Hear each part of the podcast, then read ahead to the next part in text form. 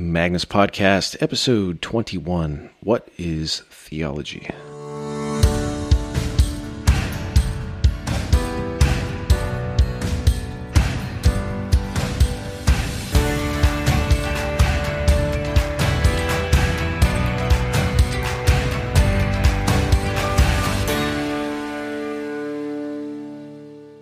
And welcome back to the Magnus Podcast, a production of the Albertus Magnus Institute, Incorporated.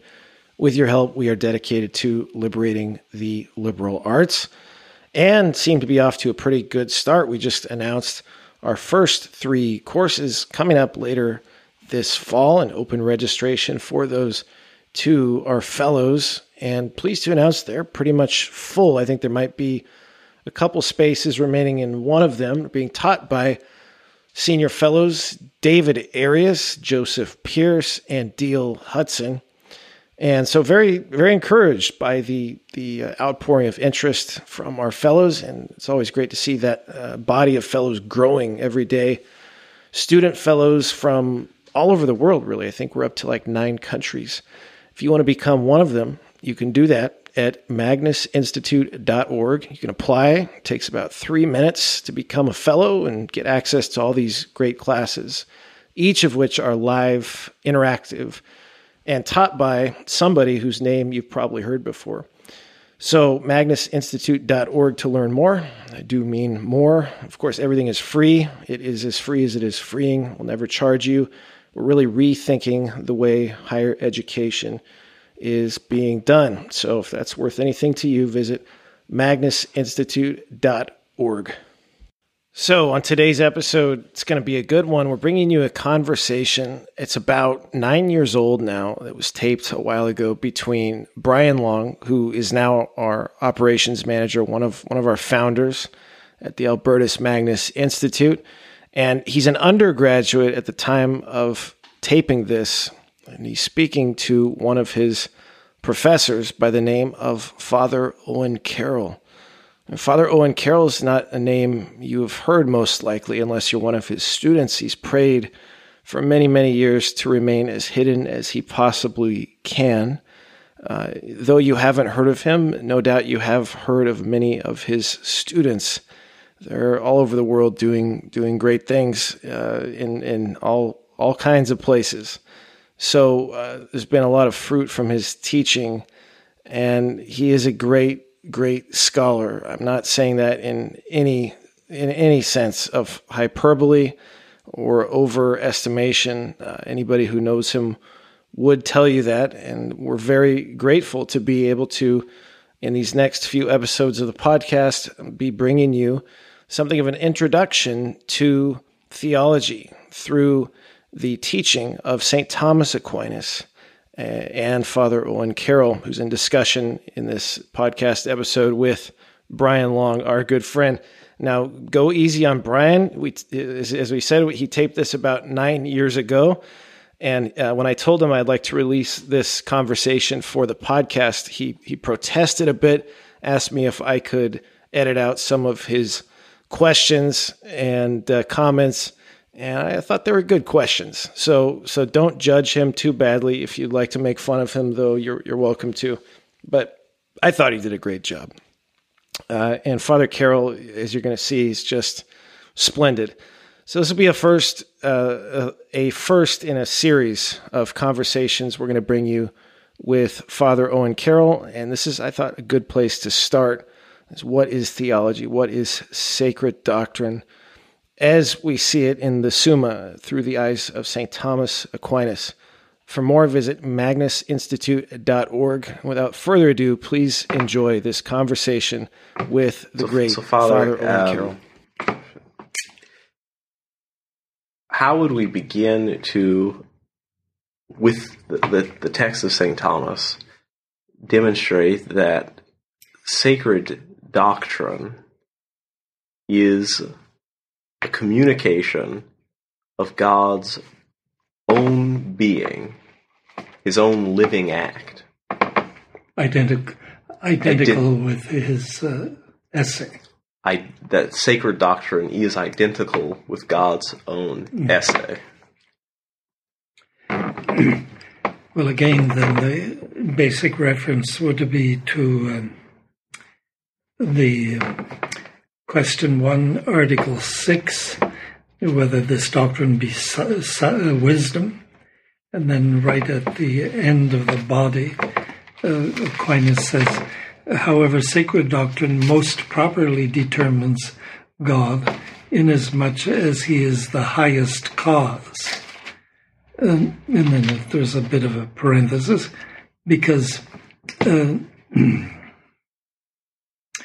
because not only is he um, not only as to this illud that um, he is the highest cause, uh, which is uh, cognoscible through creatures, which the philosophers knew. As is said in uh, Romans, quod notum est Dei manum, manifestum est illis, but here's the most important part, but sed etiam, but uh, also, inasmuch um, um, as to that which is known to him, um, to him alone, Uh, sibi soli de se ipso, concerning himself, and communicated to others through revelation.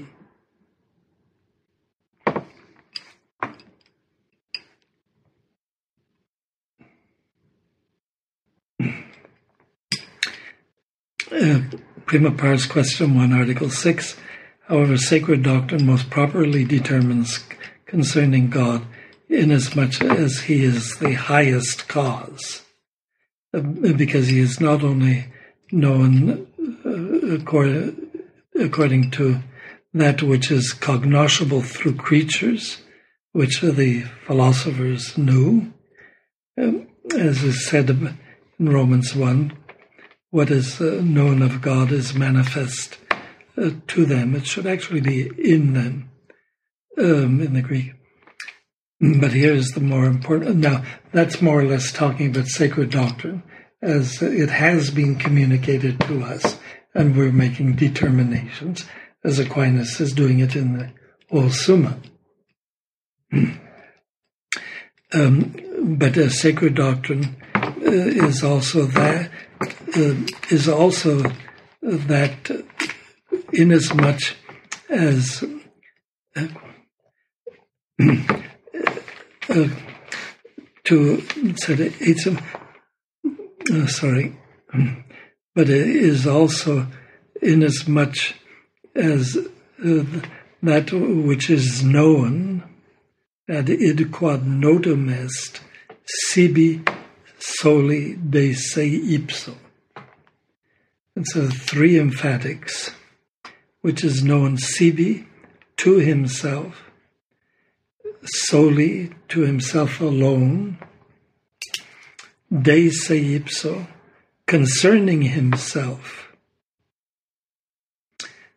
et aliis per revelationem communicata, and then uh, as communicated uh, to others through re- revelation. You see, that can't be talking about uh, sacred doctrine as it is in us, because prior to it being in us, communicated through revelation, uh, the sacred doctrine is quod notum est sibi soli de se ipso. Or, uh, as is said um, in another article, um, that um, this would be uh, question one, article two, the body to the uh, article two, whether sacred doctrine be a science, and of course it is, and then he goes into uh, the question of various lights. um, Now, notice the example.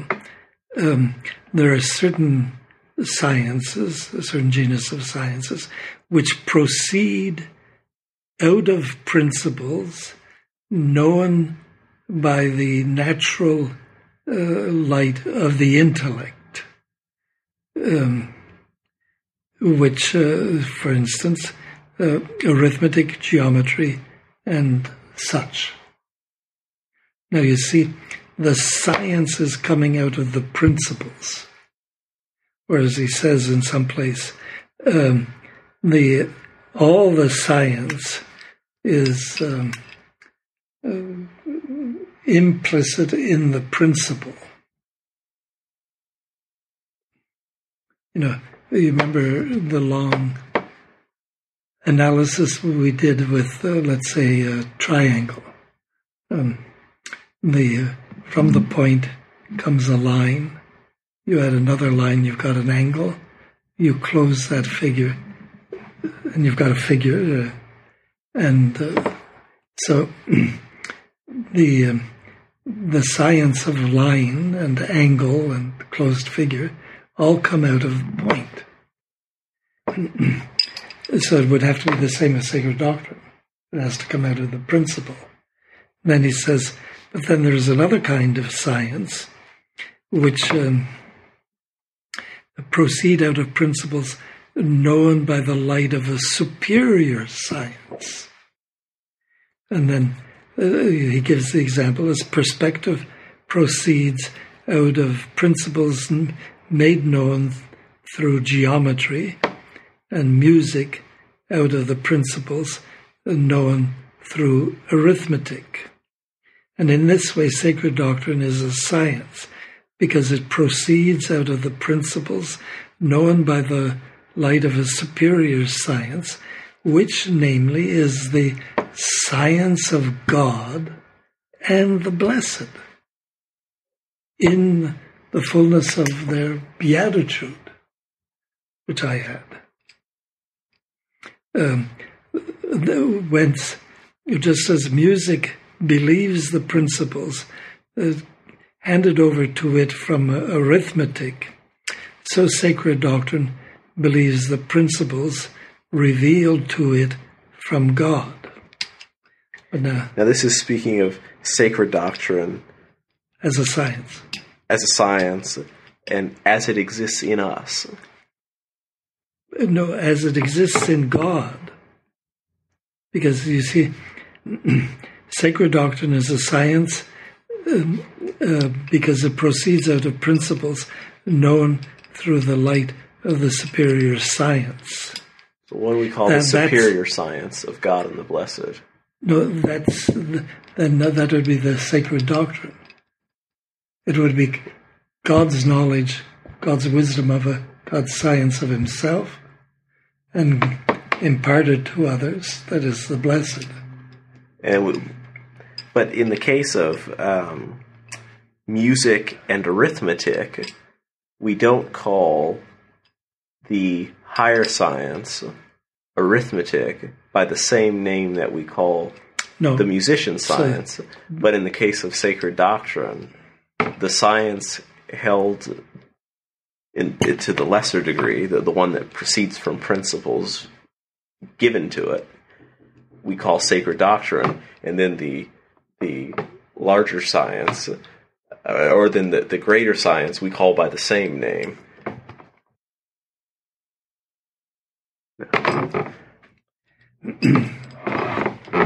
um, just uh, in question one, article three, answer to the second objection. Um, now, the... the um, no, and he's, I'm going to start the second last uh, sentence. And similarly, those which are treated in the diverse philosophical science, um, sacred doctrine can, existing as one, um, consider uh, under one ratio, inasmuch as uh, the, these are um, divinely revealables, revealables, uh, a noun. And uh, thus sacred doctrine is, as it were, a certain impression of the divine science, which is one and simple science of all beings. Now, he might have added in a, a phrase there, quedam impressio divini scientiae in nobis. It's an impression in us. But uh, the... Uh, Um, it's a seal in us, uh, and I think that's important, uh, particularly in relation to the uh, Holy Spirit. It's a um, just as the the Word is the um, full living expression of the Father. The Father's knowledge of uh, himself and all of his divinity, that um, the, there it's also spoken of um, that he is the image. So the it's uh, again an action. This impression in us, communication. Um, maybe even infusion in us of God's very knowledge concerning himself. So you see, and, and everything, and everything and concerning everything, all yes, things. Yes. Because it re, uh, in some other places the phrase would be where he knows himself, all his divine perfections, infinite divine perfections, and um, knowing Christ in and through whom all things are made, that um, then all everything that God knows and loves is within uh, this um, knowledge which he speaks as his word. Now you see the sacred knowledge then is also, it, it goes right into the very Trinitarian processions. This this doesn't, or maybe it does and I just I can't see it, yet answer the question of how it is that, or or at, at least it's it's not clear to me yet, how in the text of Saint Thomas, the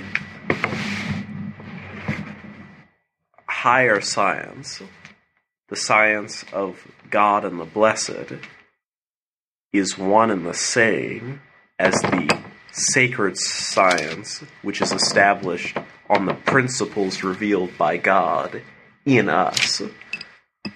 That that that these are both what Thomas would call sacred doctrine, uh, as opposed to the to the analogy whereby the, or particularly in, in Article Two, where the we we don't call both the musician and the mathematician by one and the same science. No, by the one and the same name.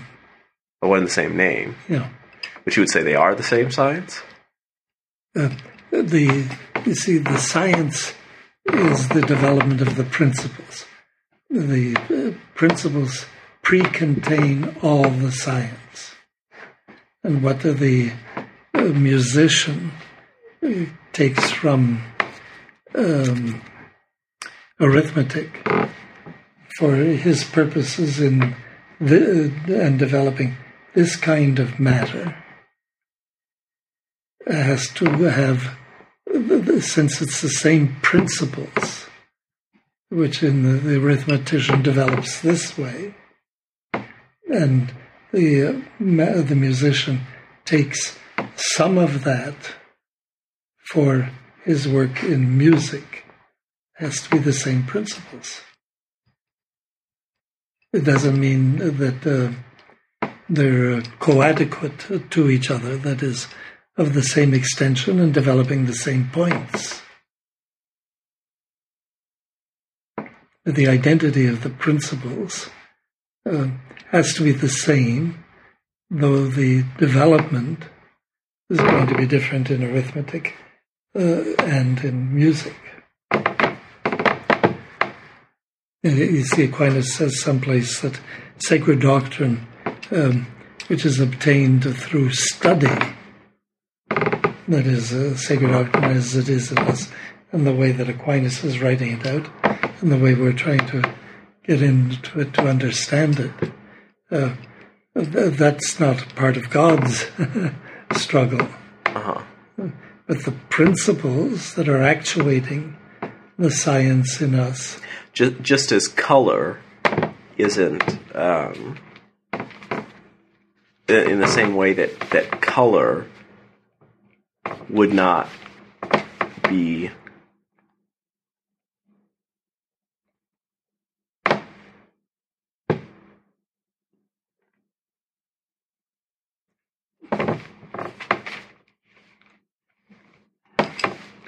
No, you see with I the... I lost that um, so that would be question, the body of question... Uh, three. Article, article three. Article three. Of question one. Mm-hmm. Yeah. Um, it, uh, take a look at the um, answer, the said contra. But um, that which sacred doctrine... Uh, Uh, sacred doctrine speaks of these matters um, um, as of one science, uh, as is said, for it is said in Wisdom, uh, he gave to them the science of the saints. Is that, he says sacred doctrine speaks of it as one science? Or, no, it's or sacred holy, scripture. Sacred scripture. Mm. Uh,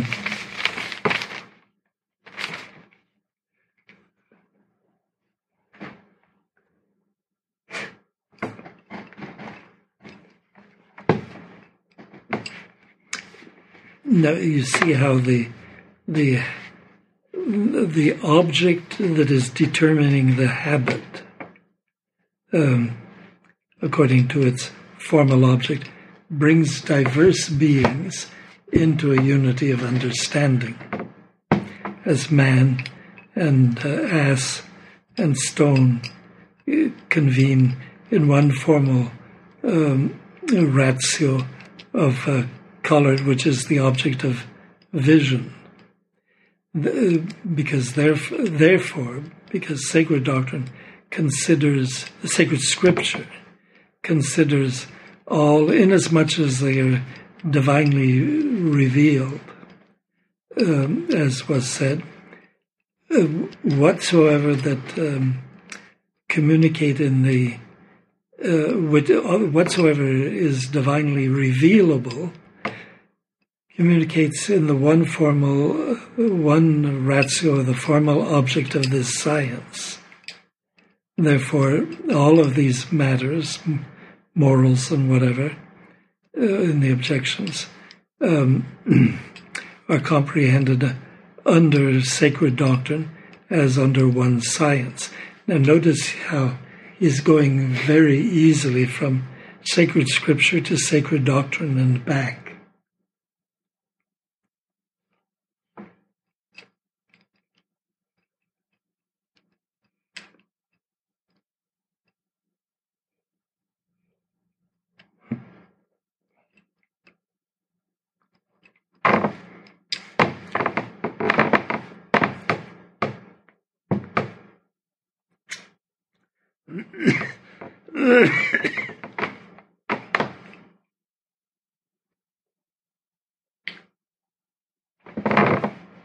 Or, uh, let's look at Article four. Yes. In the body of the article. Um, now, where is it? Uh, oh, yes. A sacred doctrine, you know, existing as one, extends itself to those which uh, pertain to the diverse philosophical science, because the formal ratio, uh, which is uh, paid attention to in these diverse sciences. Uh, namely, this would be the formal ratio, namely, inasmuch as they are knowable by the divine light. Um, uh, then the um,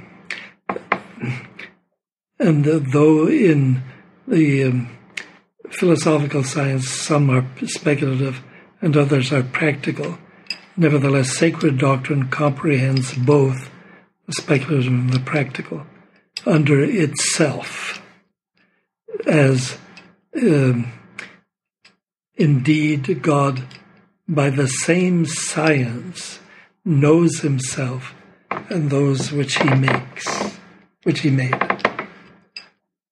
And one can say, which he knows and loves.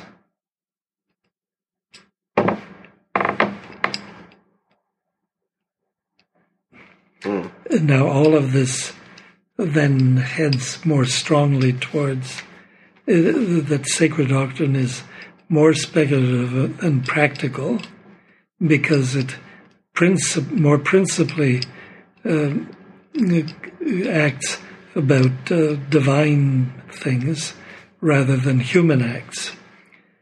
um, concer- but concerning these human acts, it uh, is concerned about how these order, uh, how man is ordered through these to the perfect knowledge of God, in which divine, eternal beatitude consists. So the, this perfect knowledge of God, I are we to understand that in perfect knowledge and in, in beatitude, there will we will know God as we will know as God knows. We will know him as he knows himself. Yes. And we will know yeah. ourselves as he knows as us. As he knows us. Yeah. And we will know his creation as he knows it. As he knows it. And we will love creation as he, he loves, loves it. it. Now, again, those passages that I can't remember where they are in Paul, that uh, I will know God, or rather be known by him. So that then when I, Paul, know myself, I'll be knowing myself by God's very knowledge of me. And maybe it would be important to find those texts of Paul for your defense. Okay. Um, now, this this opens up, um, the, the the body of the article in Article four opens up the the next question. Quite well. Oh, well, no, let's or wait you on want to that. Continue? Okay. Now, Uh, you see, when Aquinas is uh, very much the the doctor of Catholic truth, who's writing a, a book for beginners. So he figures once you get this level of understanding, then you can go from, well, in fact, in Paul's terms, we would be going from faith to, and I'm slanting the arrow upward, epignosis. Epignosis is um, um, a deeper, more realized um, knowledge of the faith. This is never really. Does Paul use this term? Oh yes, yes, yes. Okay. Uh, time and time again. Um. Okay, where might I look? For, where, where might one uh, look? Well, for I'll, I'll get my okay. uh, um, concordance and okay. I'll look some of these up. Um, the um, so now you see the um, sacred doctrine is God's knowledge of Himself and the blessed. Well, even before that. Uh, sacred doctrine is God's knowledge, sibi soli de se ipso, and communicated to others. Let's say the, those who become the blessed with him in beatitude, and uh, then communicated to uh, even the fallen angels and to us. It's a sacred doctrine and is God's very knowledge of his own essay, and everything that he uh, knows, makes, and loves. And that is participated in us. So sacred doctrine is God's very knowledge of himself and all of that, and all that that implies, as it is in us. Say that last part again. All knowledge is received according to the mode of the receiver. Yes. So sacred doctrine is God's very knowledge of himself, that as it is in us, as it is God's very knowledge of himself, as it is in us. That as it is in us, that's that's why it makes use of argument. And that, or rationalization. Yes. So all Not the, because there's, rationaliza- there's rationalization in the divine being, the divine essay, but... Because there's no matter. Because there's no matter there, but precise, but it's because this divine knowledge is... We are participating in it by having it come into being in our very intelligence. Yes. And all the further acts that that implies of our intelligence. So, uh, as with an object of sense knowledge, the color, the, the colored things, beings, um, let's say this is the, the human eye, and then this is the rest of us. We're the knower of the uh, the object. That's the fellow upstairs. Um, so let's say this is a tree, mm-hmm. with all of its colors and yes. different branches and everything about it. And it comes to our potency of knowing. So there's that first aspect. And I'll put the potency here in the by the eye. Uh, the pot- but it actuates it. Actuates the potency of the uh, faculty of vision. How does it actuate it? In the actuation, it's specifying it to the, the very way of being of the tree, with these colors and branches and all the many, many uh, different aspects of it. So the the potency is actuated, and in the very actuation, it is being specified. It's one act. But uh, in some ways, you see, the actuation is to speak to the to be, and the specifying is uh, looking at, let's say, the essence or nature or whatever term one wants to use there. But it, with the the tree actuating the potency of vision and specifying it in and through the very same act, um, it is making the potency in now in its act to be like the tree. And that is, to be like the tree means that it has been finalized. The action of the faculty of vision is now to be like the tree and nothing but the tree in and through that actuation. But there remains the the difference between... Well, uh, some people make an objection that a lot of the, these things that, for instance, that the um, the faculty of uh, vision in knowing the tree becomes the tree, they uh, have a rather simplistic notion that that wipes out the difference then between the eye and the tree. Mm-hmm. On the contrary, uh, one has to un- see and understand that uh, the the tree impressing itself in the eye um, makes the eye to be more actually an eye. It makes it to be in the act of eyeing.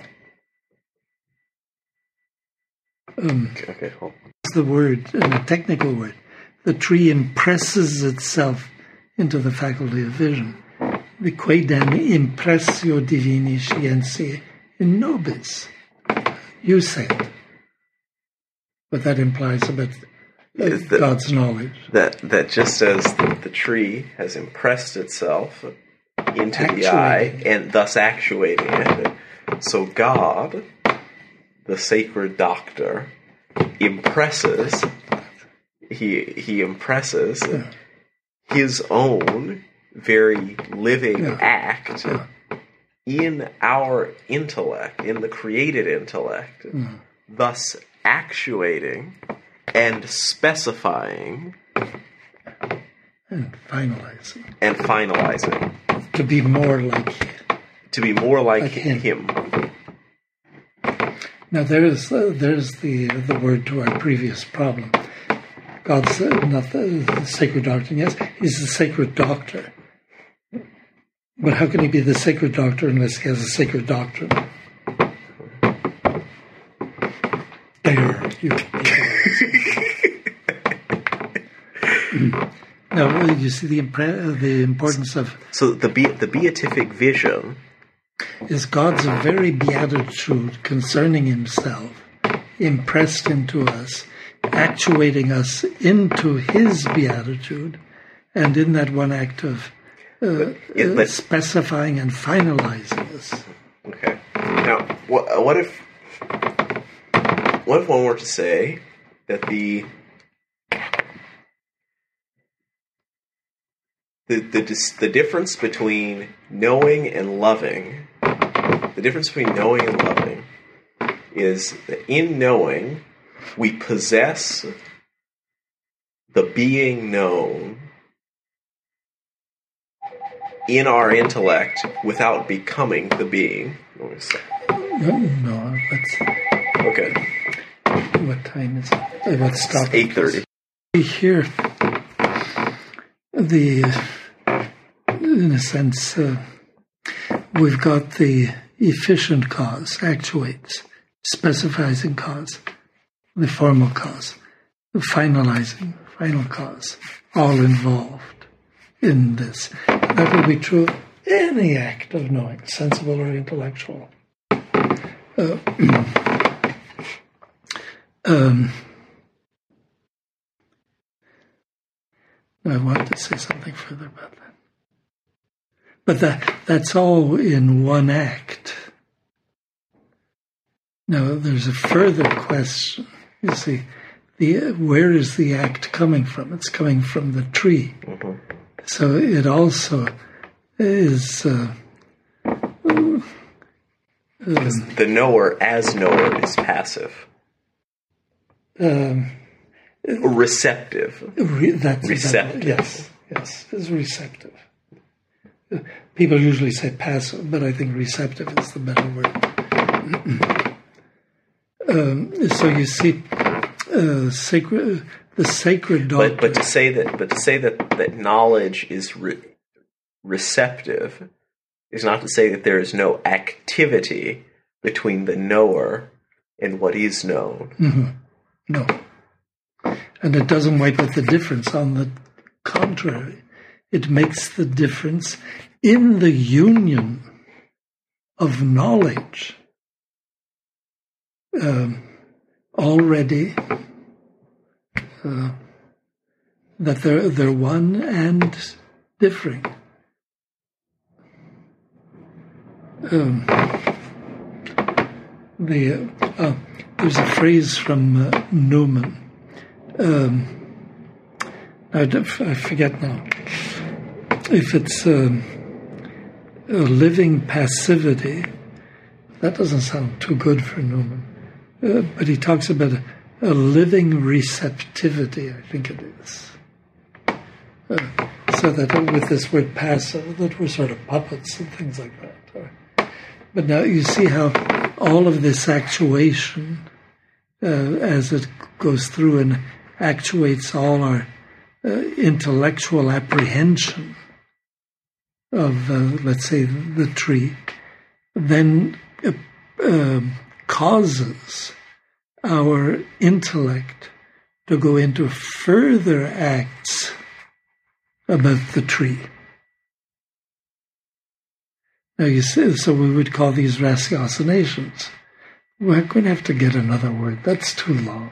It's not very English either. Uh, I like it. Yes? Okay, we'll use it. Um, but it's sort of wasting time. um, you see, these other acts that would come out of this uh, first actuation, they're being actuated through this first actuation. So it isn't just thinking about or at a distance. Or, it's just being taken because of the all of the ratiocinations would be developing what is given in the first actuation, particularly under the aspects of the specification, of the, with the following the finalization. Then that's where amor comes in. So insist on it. That, that I'm not going to okay, later. Point. Okay. But you see, first of all, all of these acts have to be um, of the, the same quality as the specification. And uh, they can't be divorced from. So it's not just thinking about. Um, and in some ways, they're not our acts. In some ways, it's the tree in us is making itself more explicitly known. Mm-hmm. uh, so that the, the question of, let's say, various uh, virtues. Um, it's making itself known to us. According, and it's according to our nature.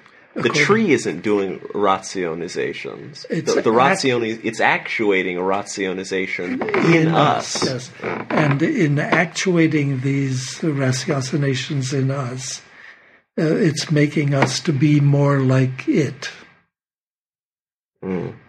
And um, the um, no, the point escapes me. Um, But becoming, I guess, it's making us more beingful.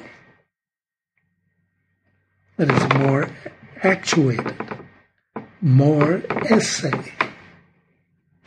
And that's why the perfection of the first essay is found in the operation, so as to have these, this second uh, essay. But I'll go into that. Uh, the... Um, But you see, the uh, on that sort of same point, the um, uh, one of my professors used to insist on this quite a bit. He wasn't all that good a teacher, but he was comprehensive. Um, the uh, the more we would know here, the more we would know in beatitude. Uh, the uh, now, I think that's particularly exemplified in our love of, nat- of neighbor, which means we have to know our neighbor. So we have to know our neighbor as we know ourselves in order to love them as we love ourselves. So that when we get into the society of the blessed, all the greater beatitude. But here the tree actuating us uh, through the faculty of sight and through our intellect, we're becoming more fully being, more beingful. And that is of extreme importance. So the sacred doctrine, doctor, actuating us by mode of revelation, uh, is giving us specific knowledge, sibi soli de se ipso, and finalizing us, this question of moving from imperfect beatitude to perfect beatitude, to be more and more like him, that we will be more fully ourselves in being more like him. Uh, that's Saint John again. Um, we will be like him because we will see him as he is. You see the coherency of understanding. I've never, well, you, you know, I've, I don't find that in Buddhism or in Hinduism, or I don't find it anywhere other than in the church. Uh, um, you had a second part to the question. Um, the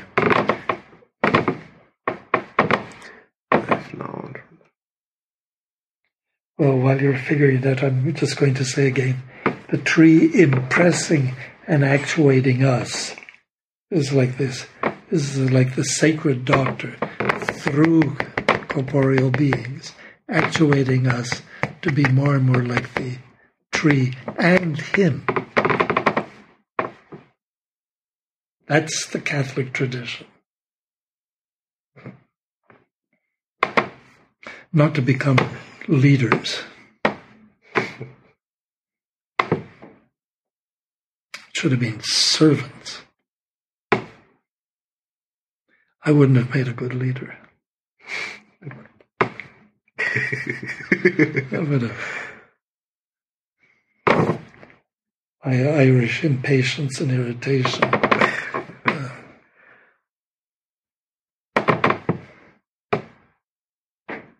We may have answered your second question. Well, um, I was going to say that um, if you would say that, what do I say, that the distinction between knowing and loving.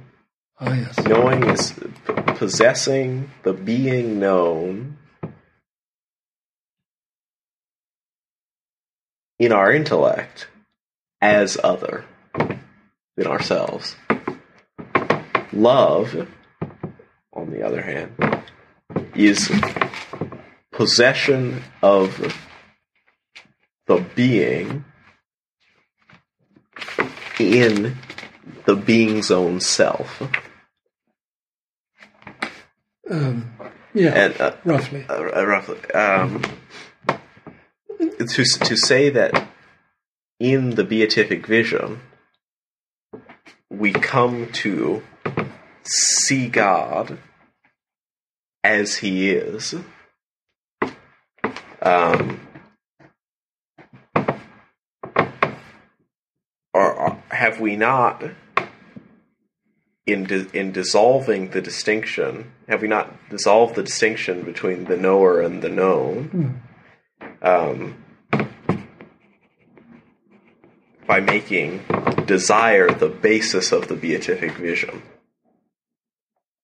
Well, uh, um, uh, no. um, uh, Prima Secundae, um, question twenty-eight, article one, body. I respond saying that there is a, a twofold union of the lover to the beloved. Oh, it won't be in there. No, it, no it's it's. it's, it's. Um, we're concerned with um, whether n- knowledge and or love wipes out the difference between the beings, whether union dissolves um, um, difference. but you know, just right then and there, one can understand immediately that this is not a Catholic question because of the Blessed Trinity, the supreme union of one act of being with the three quite different, we say, persons. But you know that in the um, commentary on the sentences um, of um, Aquinas, uh, he's going through some way of naming the Blessed Trinity, and he quotes, without disagreeing, I think, uh, three... Um, A, a way that I think was amongst the Greeks. I haven't looked at it for forty years, fifty years. Um, that one formulation was, for the Blessed Trinity, three substances in one substance. Now, nowadays, if you said that to the average theologian, they'd, no, no, no, no, no, you can't say that. But you see, what they would have been understanding is that uh, it would be a question of the supposition of the terms, not the terms themselves, substance, but what the term is, the being that the, uh, or the reality that the term is pointing to, the supposition, what is supposed under the term. So it would be three substances, that would be referring to what we call the persons, and the one substance would be the, the divine substance. But you see, the Father is entirely the divine substance. The Son is entirely the divine substance, and so is the, the Holy Spirit entirely the whole substance. Or this... Uh, very, very badly developed notion of the uh, appropriations of the various divine attrib- attributes of God to God. And is this more appropriate to this person than to that person? And uh, they've just turned it into a question of terms. And Aquinas says we use... Uh, we appropriate uh, a divine perfection, uh, let's say wisdom, in order to know a person better. So what he's implying is we already know that which we call the person. And so when we use an appropriation, that their wisdom or goodness or power or whatever, it's in order to know this person more fully. The appropriations always end up as, well, this is just a human way of talking, and uh, there's really no supposition behind it. But it, that's the way the, the Hindus are to what they call uh, uh, Aman or Brahman. Uh, totally indeterminate. There's a marvelous corrective in the Catechism about appropriations. I haven't seen anybody commenting on it, but I haven't been looking either. Um, there are two unions of the lover to the beloved. Now notice he's concerned with uh, uh, love. Mm-hmm. Now he's not saying anything explicit about knowledge as already a form of union, isn't it? Given what we've said about the tree and the eye and the mind, it is a union. Mm-hmm. And in, I remember one professor in theology, uh, I never had him, uh, but um, I remember someone repeating, he was so insistent that knowledge was already a form of possession. And uh, I heard that when I was about twenty, and uh, sixty years later, I'd say, yes, yes, it's so. So we're concerned with the um, the lover-beloved bond. Mm-hmm. One is according secundum rem, mm-hmm. uh, that is, inasmuch as the beloved is present to the lover. The other is according to affect. Um, now, this was the important point. Which indeed, which union indeed is to be considered uh, from out of the preceding apprehension uh, for the um, appetitive motus follows apprehension. And that refers us back to um, question twenty-seven, article two, um, and the um, um, shall we look at it? The good is the cause of love through mode of the object. Good is the cause of love through mode of the object. Now you see, we can save the tree that it is the object, and Aquinas uses that somewhat, but more uh, formally speaking, the object is the presence of the tree actuating the eye, the faculty of vision, and actuating our mind. Um, the good, however, is not the object of the appetite unless inasmuch as it is apprehended.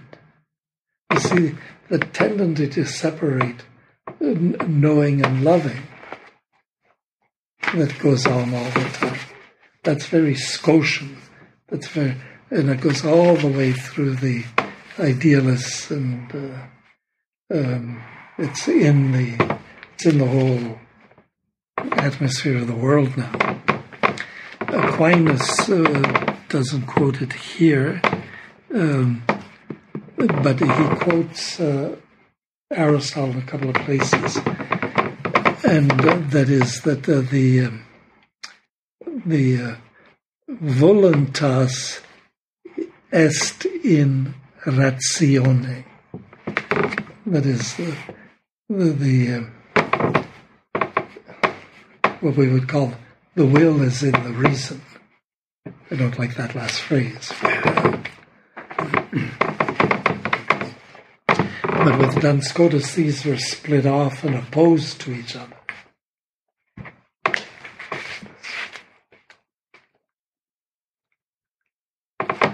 Now you see how tightly he's binding together Um, the um, love and apprehension. Uh, that's. Do you ever sniff um, vape, Vicks Vapor Rub? Do you want to? Uh, yeah. Oh, the tree. The tree impresses itself in us, so the object is not just the tree in its corporeal mode of being. You just hold it there for a while. Uh, um, the, the truest aspect of object is, is the presence of the tree to the faculty of vision through its actuation and specification and finalization. So the the object is the tree as it is in the faculty of knowing, as the act of the uh, faculty of knowing and desiring. Shall I repeat that, or this particularly on the desiring? Yes. Oh well, we'll go into that. Uh, that's the, um, in a sense, it's exemplifying what uh, Aquinas says in uh, another place. The um, speculative knowledge becomes practical knowledge through extension, that is, in being applied to things to be made or to be done or whatever. We saw that in the, in the, the articles from question yes. one that we looked at. Yeah. You see, they're not separate. There isn't the critique of pure reason and then the critique of practical reason.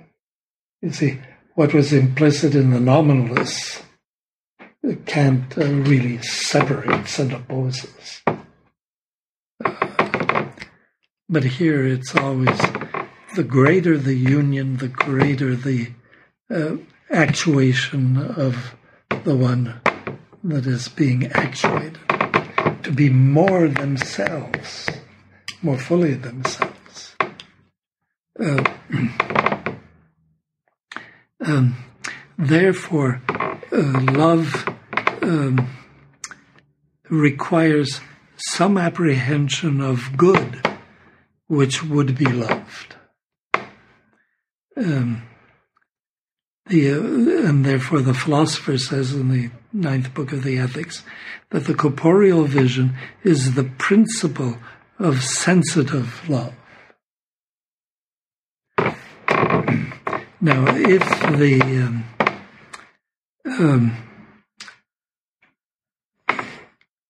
if the corporeal vision is the principle of love, somehow love has to be present in the apprehension. But uh, how um, how present is, uh, I think, what we would have to say. But uh, it's not pre- presented as actuated love, but uh, love in principle. Love in the principle, which is the apprehension. That's why, for Aquinas, a beatitude is intellectual, and not uh, this Scotian love or uh, whatever they want to make it these days. Yes. Sentimentalize it. Um, and uh, similar, similarly, the spiritual contemplation of beauty and of goodness is the principle of spiritual love.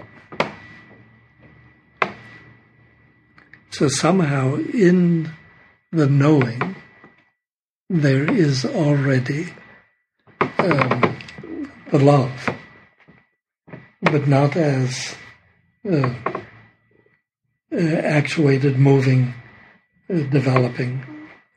Now you see how... Hold on one second. Knowledge is the fountain of love.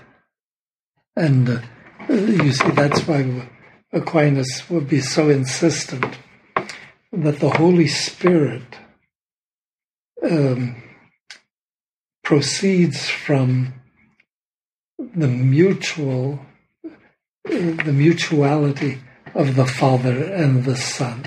So the Father knowing the Son, and the Son knowing the Father. Out of that mutuality comes the Holy Spirit, who is then the nexus, the bond. There's this question of the inspiration of the Holy Spirit. Well, I only really know of one modern commenter who really does a good job, and was a Jesuit from Montreal by the name of Barusa.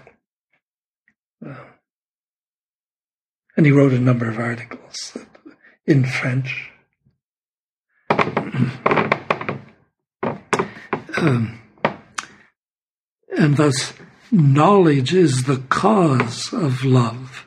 Now, you see, it's such a strong statement, but the cause pre-contains all the perfection of the effect. So all this stuff, you know, you find it in, well, you don't find it in Father Bouillet.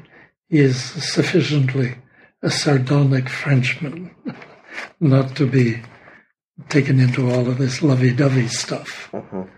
But you find it even in, uh, you know, somewhat exaggerated form in uh, von Balthasar and others. Uh, Hollywood is not a principle of theology, because knowledge is the cause of love. Um, um, well, because nothing can be loved unless it is known. And that's what, usually what people insist on. But they never really will talk about the, this. Unless it's known, it can't be loved. But they'll never say that the knowledge is the cause of the love. uh, now, the um, one of the very important things to uh, begin to see with the Secunda Secundae uh, is that when uh, Aquinas is talking about uh, cognition, he's talking about going out to the known being. So there is that directionality. Um, no, sorry, it's the other way around. Uh, that it, when there is love, it's going out to the known being. Um, c- cognition is going from the known being into cognition. Those two directions, he refers to that time and time and time again. He isn't doing it here.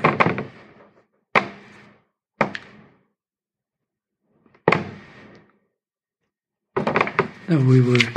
Um,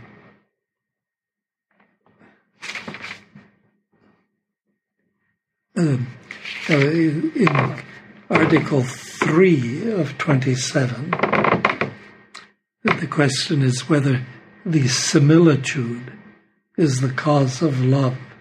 Now look, when we were talking about here, the presence of the corporeal tree, incorporeally, immaterially, in the uh, faculty of knowing and in the intellect, that uh, both are in the act and specification and finalization. The tree is finalized itself.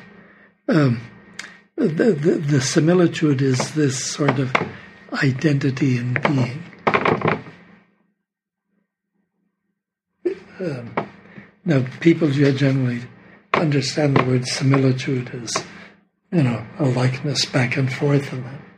But you see, in the dogmatic, in the metaphysically dogmatic understanding, it's uh, an already given union in being.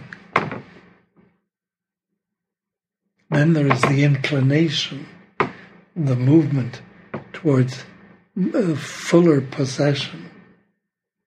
Uh, the, and the inclination in being, this is given by love. No, that is that love. is love. Yeah. This okay. Th- that is love. Yeah. And that and that this particular point is what's going on in the reply to objection two of Article two of Question twenty-seven.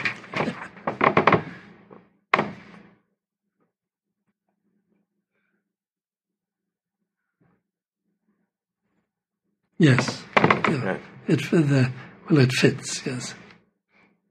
Um, Sed amor est in vi appetitiva, but love is in the appetitive power. power, strength, which looks to the uh, being, the ends, in as much as it is in itself. It's to be, in some ways, more and more Uh, present to it.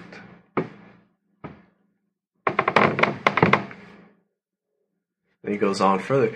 Hence, for perfection in the case of love, it is sufficient that a thing be loved, in, or that a being be loved, insofar as it is apprehended in itself. Thus, the reason why is it, it is possible for a thing, a being, to be loved more than it is known. Yes, the is, plus is important there. Is that it can be loved perfectly, even if it is not known. Perfectly. Perfectly. What we were talking about the last time. Okay. But you see, the knowledge here, the knowledge is never uh, sort of going out beyond the knowing. Okay. It's the uh, the appetitive power, um, or intellectual appetite, or the inclination, um, is going out, uh, but it can never leave what it already knows. What a, so it's desiring to know what it already knows, but desiring to know it more fully.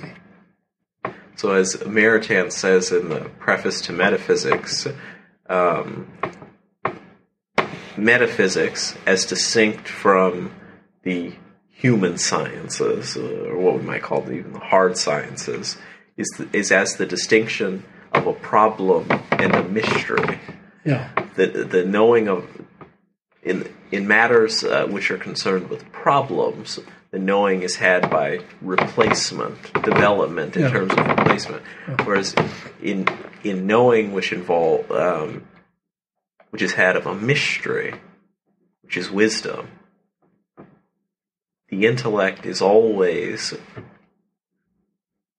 sounding more deeply the same depth. The same depth. Yeah. Yeah. Now, he took that uh, mystery problem mm-hmm. from Gabriel Marcel, and uh, the I think without sufficiently explaining it, uh, in using the word mystery, it meant you sort of, there was some sort of foggy thing out there mm-hmm. that you were sort of at a distance to. But that is not what Aquinas is talking about. Uh, it's because there's already a form of union called knowing, uh, actuation in being like the other, uh, in the sense being the other, that um, one can desire within that knowing to know more fully. I think that's the important phrase, to desire to know more fully what is already known. So you're not going outside the range of whatever the knowledge is. You're penetrating into the same depth or height or however you want it to. It is. Spatial. Every, every spatial metaphor fails. It fails, utterly. It, uh, it uh, lowers it down and it uh, returns back to the level of imagination, sorry, and uh, sense knowledge. Uh, the uh, um, w- uh, I was starting to say earlier that one of my professors would always insist, uh, the one who was not that good a teacher, he could cover the textbook and very, very competent, uh, but uh, uh, God bless him. Uh, the um, you see, our knowing of the tree, or of the pencil, or book, or whatever, raises it from just its corporeal level to a higher mode of being, and that is, in being known, it's a higher way of being than just being itself corporeally. So whether it's in sense knowledge or intellectual knowledge, we're raising it up into a higher level. And he was also insistent then that that way of knowing, uh, where we raise all creation, in as much as we know it and love it, he never spoke of love actually, uh, uh, we would take that into beatitude with us. He was very much insistent that Um, everything we know here, and the more we know it, the greater beatitude will be. None of the other professors really talk that way. they, they wouldn't have disagreed with him, but they uh, never talked that way. I think he was right. Um, but now we were looking at that second, uh, oh, whether the similitude is the cause of knowledge. And I respond saying, this is Article three, that the similitude, properly speaking, is the cause of love. So then, even in sense knowledge, there is what he calls sensitive love. But uh, as he says in, I think in the De Veritate, uh, God is known implicitly in every act of sensitive knowing. Most theologians nowadays wouldn't go near that. Uh, but, you know, it's the uh, what we were talking about the last time, the fire burning the wood into ashes. There's sense knowledge, and God is implicitly known in that, and the first way brings it out explicitly. Mm-hmm. Um, um,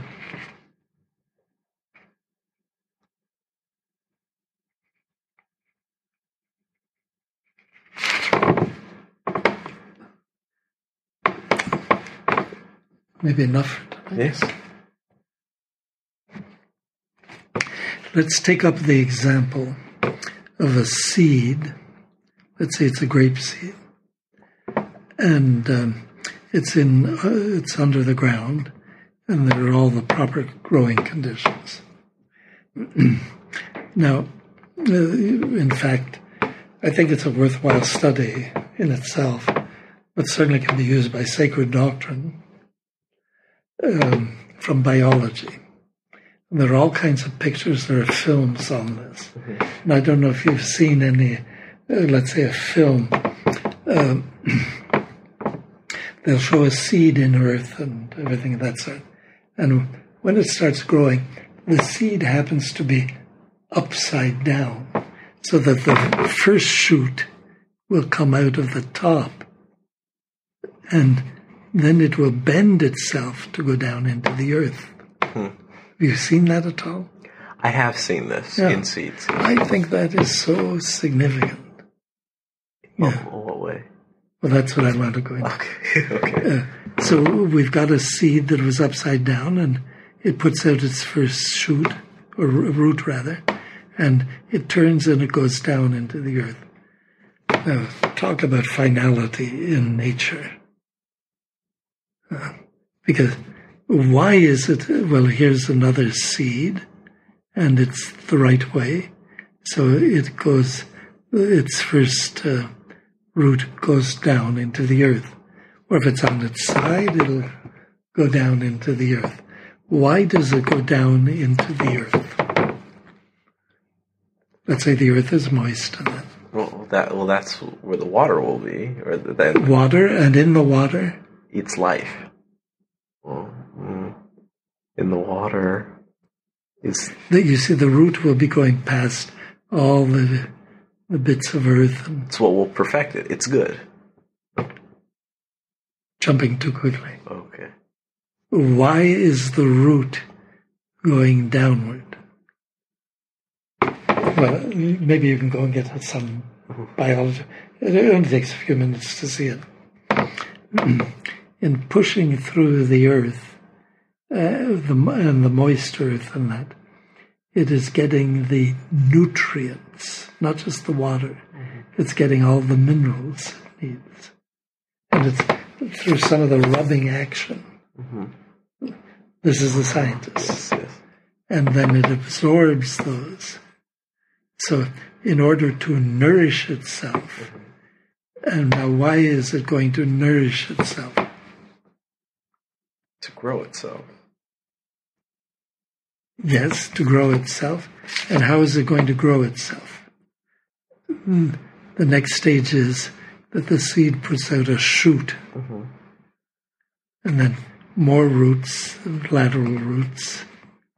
And so it's getting more of the the mineral, the moist minerals absorbed into its being.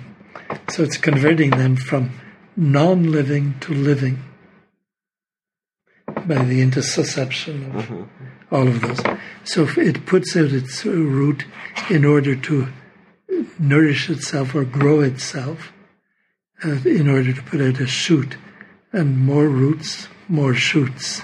And so it, it grows a stalk, and then the stalk starts putting out uh, lateral uh, twigs, I guess. Mm-hmm.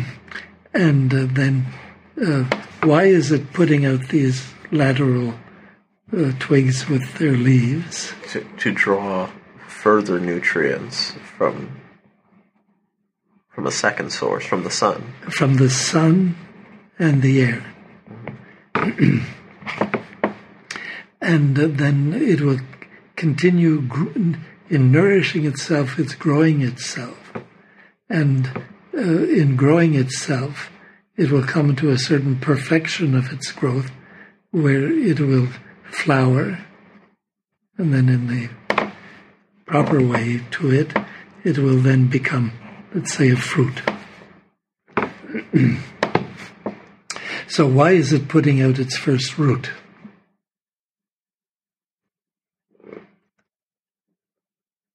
To oh, to ultimately grow itself. To grow itself as fruit. As fruit. So in rooting itself, it's beginning to fruition. So it's uh, it's organic. It's okay. uh, all the different activities are for the same purpose. Now, the putting out of the root is in order to, or we might even say in view of the fruit, is to reproduce itself in further seed.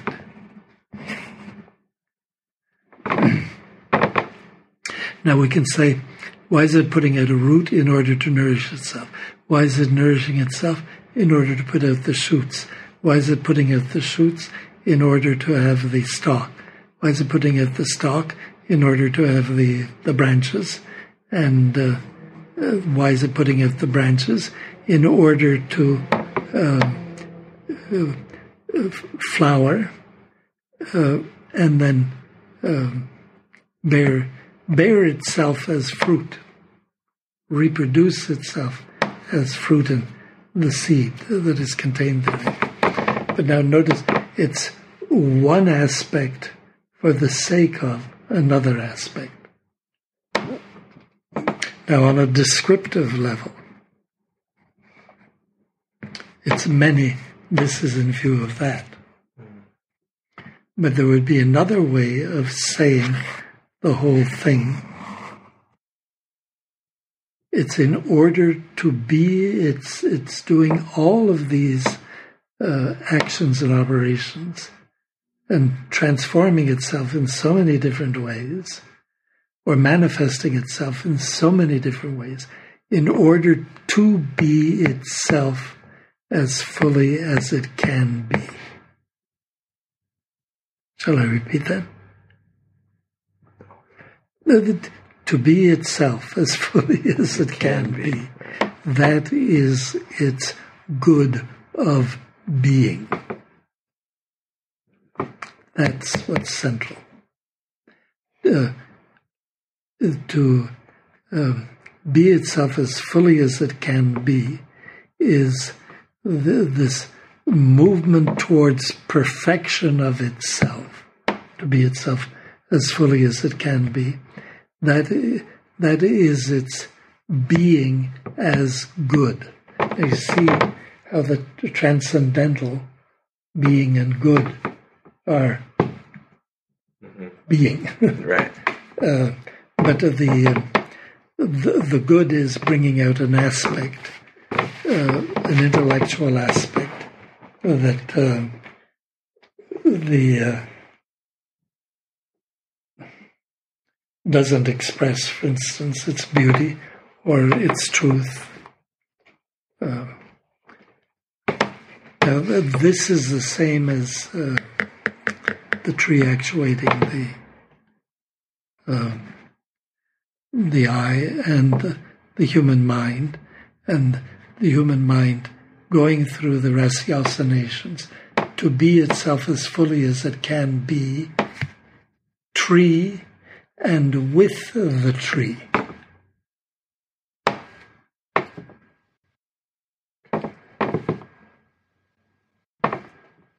Uh, in some ways, you have to come back to this all the time. Mm-hmm.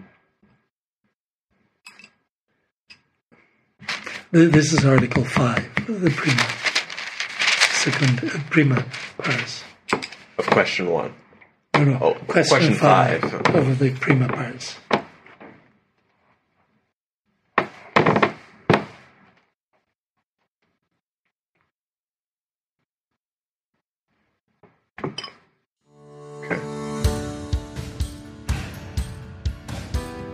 This has been a production of the Albertus Magnus Institute, Incorporated. All rights reserved. Copyright twenty twenty. For more, visit magnus institute dot org. See you next time.